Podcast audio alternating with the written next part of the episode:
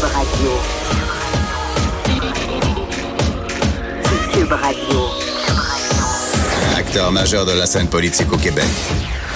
Il analyse la politique et sépare les faits des rumeurs. Trudeau le midi. Bon midi aujourd'hui, on est mardi le 28 mai 2019. Mon nom est Jonathan Trudeau. Bienvenue à Cube Radio dans Trudeau le midi. Content de vous savoir à l'écoute. Si vous voulez nous rejoindre, studio à commercial cube.radio, c'est la façon par courriel ou encore celle que je préfère, la messagerie texte au 187 Cube Radio ou encore 1877 827 2346. Plusieurs euh, sujets à vous jaser euh, en ouverture. Euh, en tout cas, j'ai l'intention de parler de plusieurs sujets. Ça se peut que, j'en, comme d'habitude, finalement, je parle juste d'un sujet. Mais allons-y assez rondement. Tiens, une nouvelle de dernière heure, je pense, qui...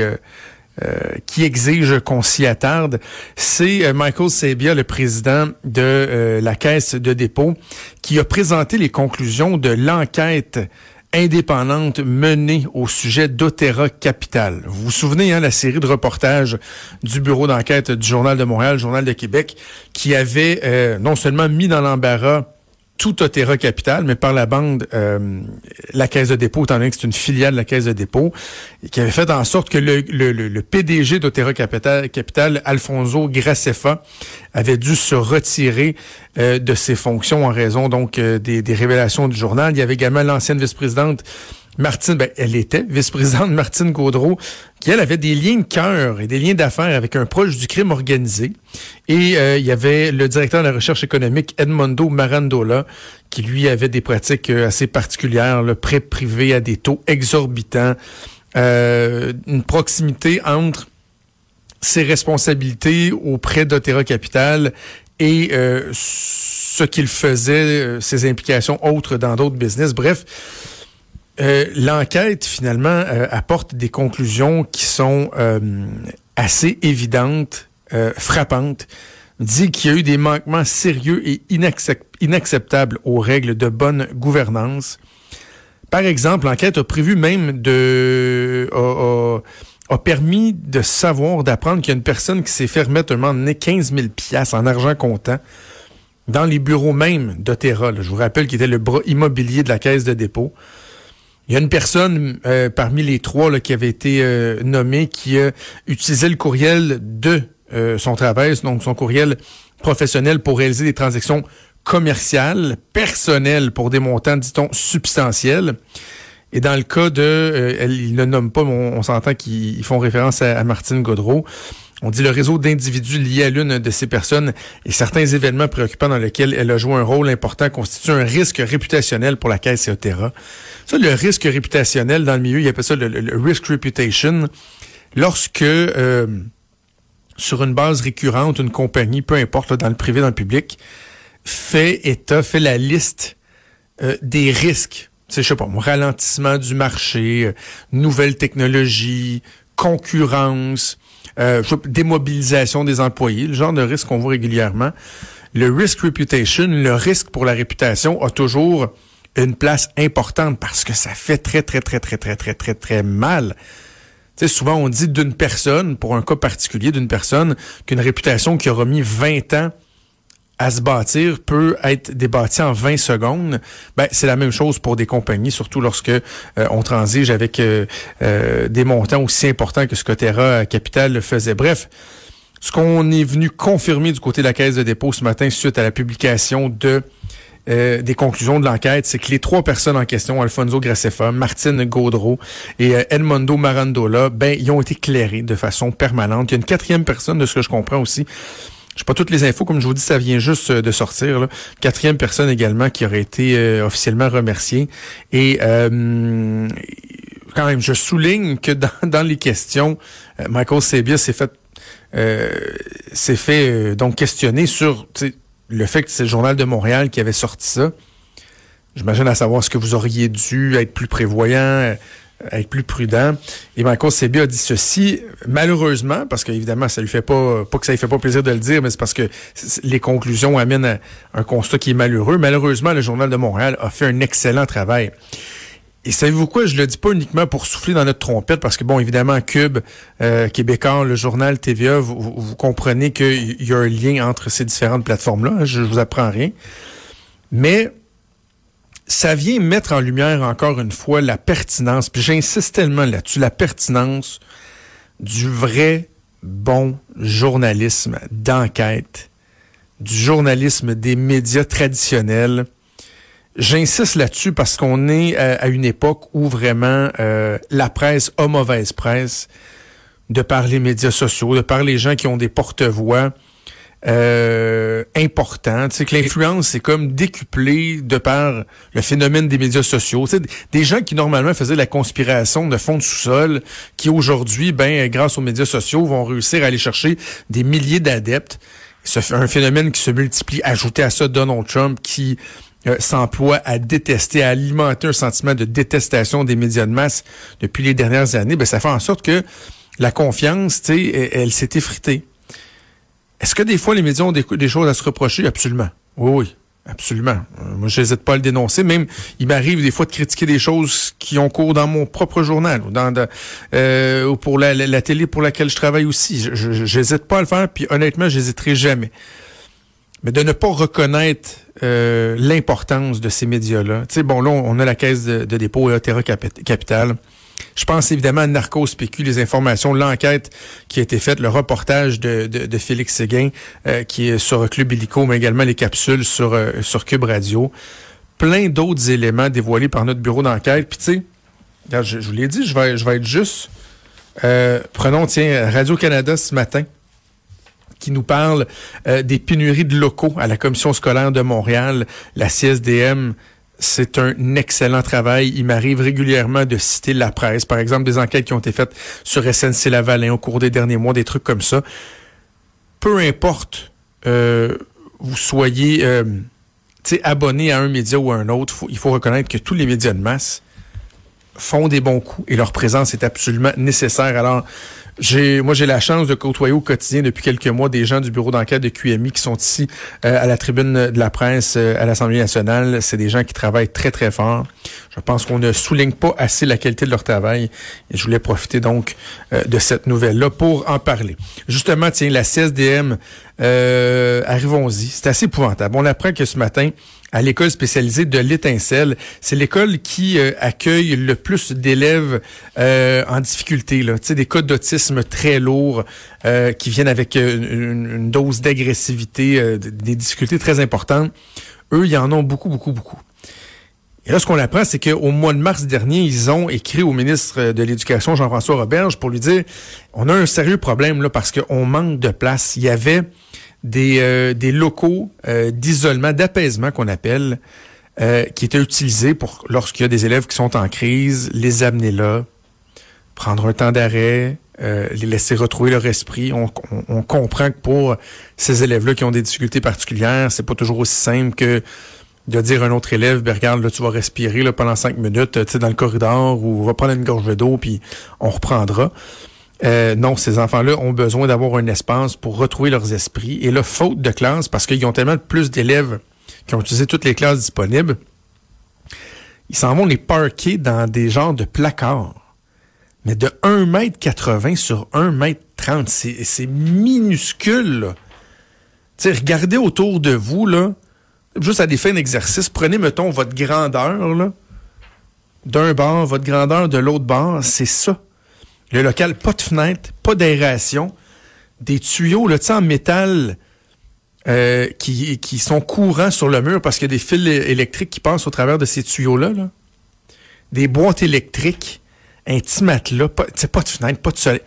ça me fait capoter de lire ça de savoir qu'on laisse des élèves en difficulté qui ont besoin euh, d'attention particulière aller se reposer là, en nous disant ben il y a plus de locaux et là tu sais le, le, le, ministre est dans une drôle de situation parce que bon ils ont écrit le 29 mars pour les alerter. Il semblerait qu'il n'y a rien qui a été fait euh, depuis ce temps-là. Là, d'un côté, vous avez le représentant du ministre qui dit ouais, mais en même temps, c'est la responsabilité de la commission scolaire d'intervenir. Son attaché de presse qui dit malgré le manque d'espace et la vétusté du bâtiment, le ministère de l'Éducation n'a pas reçu à ce jour de demande formelle de la CSDM pour agrandir ou rénover l'école. Bon. C'est une question aussi qu'on peut se poser. Il y a ce que les oppositions ont, qualifié de laxisme du côté du ministre, euh, qui aurait peut-être dû agir plus rapidement. Il est supposé de faire le point là, au cours des prochaines minutes, euh, où, ça a été fait au cours des dernières minutes. On verra ce qu'il y aura à dire. Mais en même temps, malgré tout mon respect pour la CSDM, pour sa présidente Catherine Ariel Bourdon, au-delà de la lettre, est-ce qu'on peut savoir ce qui a été fait? Parce que, tu sais, comme me faisait remarquer un, de mes collègues dans la salle des nouvelles, tu sais, une lettre, des fois, t'envoies ça en disant, envoyez une lettre, là, puis ça arrive, c'est long, là. Vous recevez des, des, des, des, lettres, tu sais, puis des fois, ça, ça, ça puis on check une lettre, puis... Ah ouais. le téléphone est encore un moyen de communication reconnu, là. Je pense que j'ai déjà dit à, ce micro-ci que euh, quelqu'un m'a fait remarquer un, un jour que le problème entre par exemple, le, courriel, la messagerie texte et le téléphone, c'est qu'ils ont juste pas été inventés dans le bon ordre. Si le téléphone avait été inventé après, on dirait, hey non, mais c'est fascinant. Peux-tu croire que tu peux prendre le téléphone puis parler directement à personne puis l'entendre? sais, prendre le téléphone, appeler puis dire, là, on a une situation qui est intenable, on ne peut pas tolérer ça une journée de plus. Ça, ça aurait pas été trop. Je, l'aurais pris. Moi, j'aurais dit, ouais, ok, c'est correct. Non, non, j'accuserai pas la, CSDM d'avoir euh, harceler le ministre. Là. donc, il y a une situation, elle est épouvantable, il faut s'en occuper. Mais d'un côté et de l'autre, assurons-nous qu'on qu'on fait qu'on laisse pas les choses en plan. Là, Bref, euh, article de Radio-Canada que je vous invite euh, à lire, puis ça fait beaucoup, beaucoup, beaucoup, beaucoup parler ce matin sur euh, la colline parlementaire. Évidemment, difficile pour moi de, de, de, de ne pas parler, de ne pas souligner là le tollé, je ne sais pas comment le qualifier, la, réaction euh, engendrée par le poêle de Catherine Dorion. Ah, Madame Dorion qui fait toujours parler d'elle. Ah, bon, oui. Ah, J'écoutais mes estimés collègues euh, Vanessa et euh, Geneviève parler avec Catherine Dorion ce matin.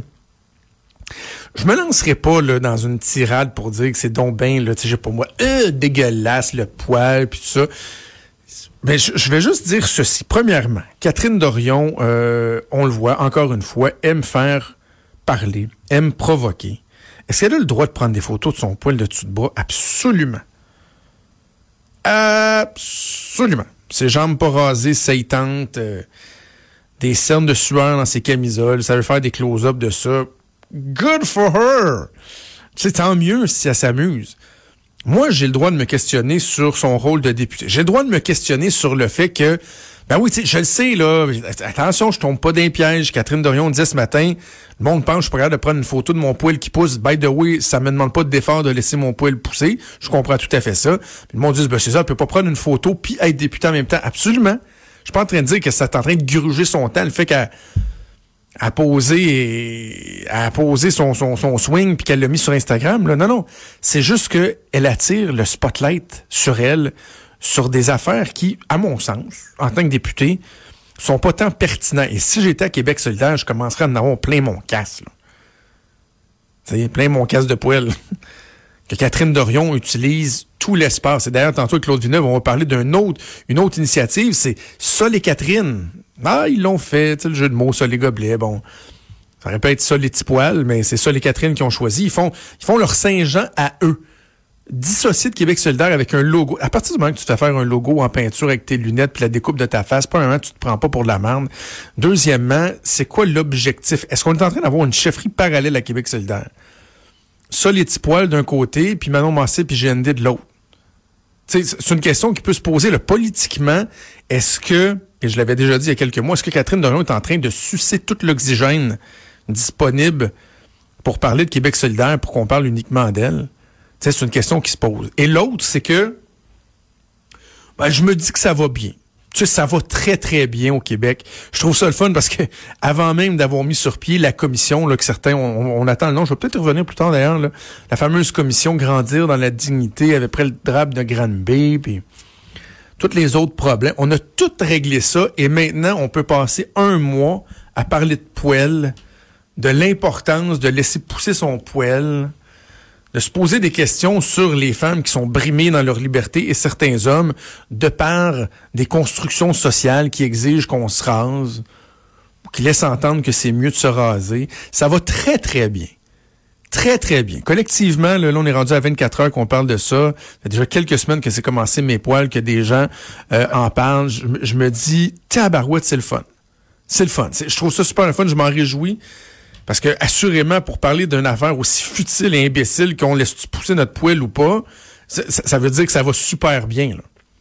D'ailleurs, pour, là, on est au mois de mai, d'ici la fin de l'année, il y a juin, juillet, août, septembre, octobre, novembre, décembre, on va commencer à manquer de cause parce que les autres, on les a réglés. Moi, je pense que après, le poil, il devrait prendre les cheveux, ça devrait être la suite logique. Pourquoi on se coupe les cheveux?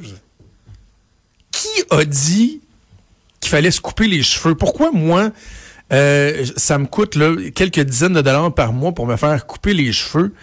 Parce qu'il y a des un, dictat, je sais pas, des autorités morales supérieures qui ont dit que je devrais me couper les cheveux. Je trouve ça bien épouvantable. Les ongles aussi. Qui a dit qu'il fallait se couper les ongles? Non, non, puis dis-moi pas, oui, mais ça, c'est de l'hygiène. Non, non. Plus sont longs, plus sont faciles à nettoyer. Quand tu as des ongles de 12 pouces, tu peux prendre une brosse, tu nettoies ça, tu peux même les faire tremper, tout va bien. Si ça tente, si ça tente pas, libre à toi. Euh, on a parlé du poil aussi, l'anti-swing, c'est la même chose. Tu sais, a dit qu'il fallait encourager les compagnies là, euh, qui vendent euh, de l'antiperspirant, du déodorant? Hein, qui a imposé ça? De, quelle autorité morale peut vraiment nous dire là, Hey, peux-tu essayer de pas puer pour tes collègues, ça serait apprécié? Puis se laver. Tu vas me demander pour se laver. Je m'excuse. Est-ce qu'on été. Premièrement, c'est très mauvais se laver, là? À quand le mois d'octobre sur le lavage qui démontre que quand on se lave, on enlève les petites couches d'huile naturelle, de graisse, qui font en sorte qu'on a la peau moins sensible. Moi, j'ai une petite peau de bébé derrière. Faut souvent, je me mets de la crème l'hiver, j'ai la peau toute, toute, irritée. Je devrais arrêter de me plier à cette construction sociale-là qui m'impose de me laver, de pas pouvoir scraper une couche de scraps, de, de, crap sur moi, sur mes bras, euh, au bout de quelques semaines. Parce que si j'ai envie, pourquoi j'écouterais ça, moi? Ce que les gens me disent de me laver. C'est un bon mois d'octobre, ça. Puis, regarde, pendant la pause, on pensera à novembre, décembre. Bougez pas, on revient. Trudeau, le midi.